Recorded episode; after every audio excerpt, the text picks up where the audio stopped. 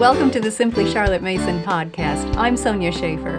Today is a special episode for those who are diving into homeschooling this year, maybe for the first time, and are looking for some simple ways to incorporate more than just the basic academics. I want to share with you three simple ways to enrich your homeschool experience.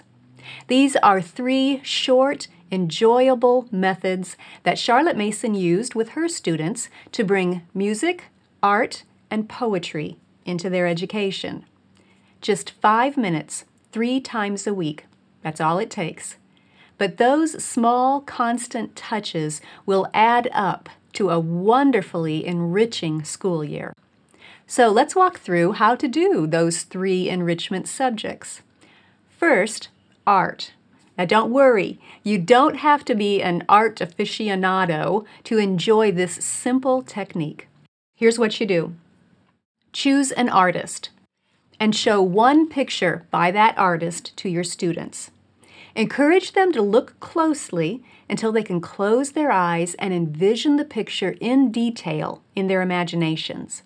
If one part of the image is fuzzy, they can open their eyes and look at that part again, but encourage them to look at it until they've got that picture hanging in the art gallery of their minds.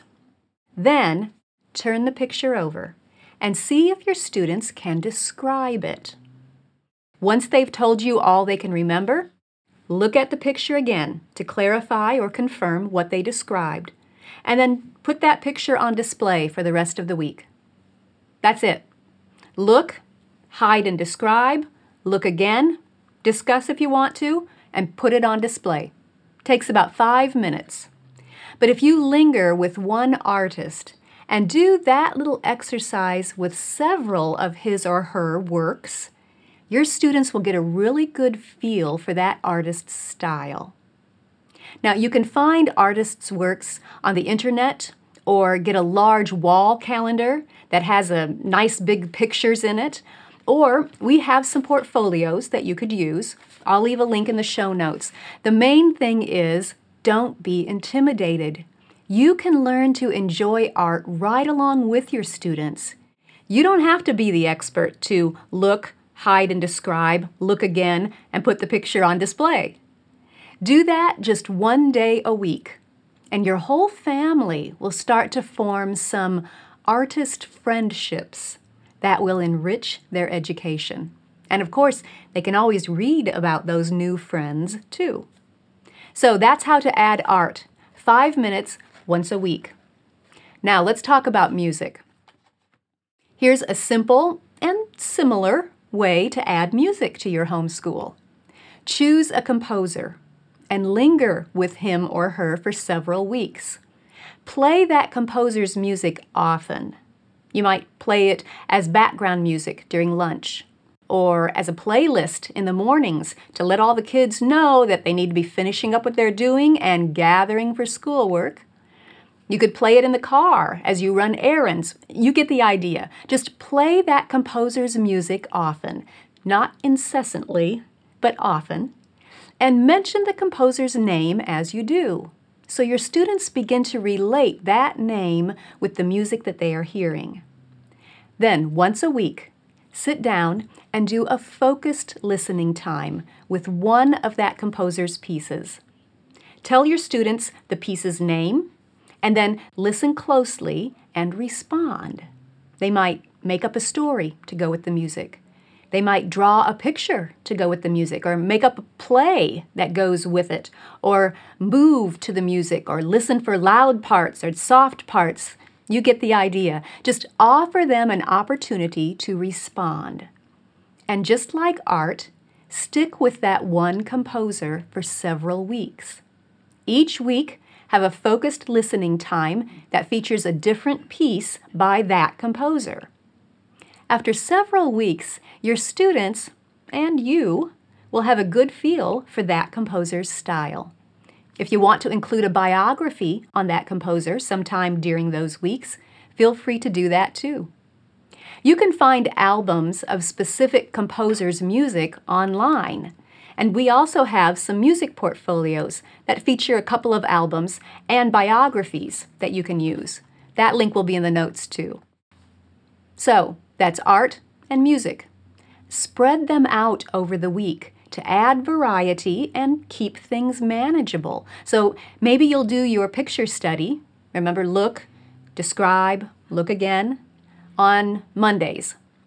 Maybe you'll do your focused listening time to music on Wednesdays. Now remember, you can play that composer's music all during the week, but do that focused listening just once a week. And then you can add poetry on Fridays if you want to. This one is probably the easiest of the three, so don't be intimidated. Here's what you do read a poem out loud and enjoy how the author used words. That's it. No analyzing, no dissecting, just enjoy it together. If you want to focus on one poet for several weeks, you can do that. Or you can just grab a book of poems and choose one to share each week. Maybe a seasonal poem, or a nature poem, or a funny poem, or a poem that tells a story. See what you're feeling like on that particular day and read a poem that fits. It's up to you. If you're not sure where to start, here is a great collection that I have used for years Favorite Poems Old and New, edited by Helen Ferris. There are hundreds of poems in here to choose from and enjoy. Or you don't have to get a book. You can use one of the many poetry websites online. Now, if you want to focus on one particular poet, we have some easy to use collections that also give a short, interesting biography about that poet. So that's another resource that's available. Now, reading a poem aloud is probably not going to take five minutes. So, if you want to, you could also invite your students to draw a picture of the poem if it lends itself well to that, or to act out the poem if it's a story type poem. You could even memorize a poem together. It's up to you how far you want to take this, but it starts by simply reading a poem aloud once a week. You can do that. And your students' minds will be enriched by hearing that powerful and lovely use of words. So there you have it. Simple ways to enrich your homeschool experience.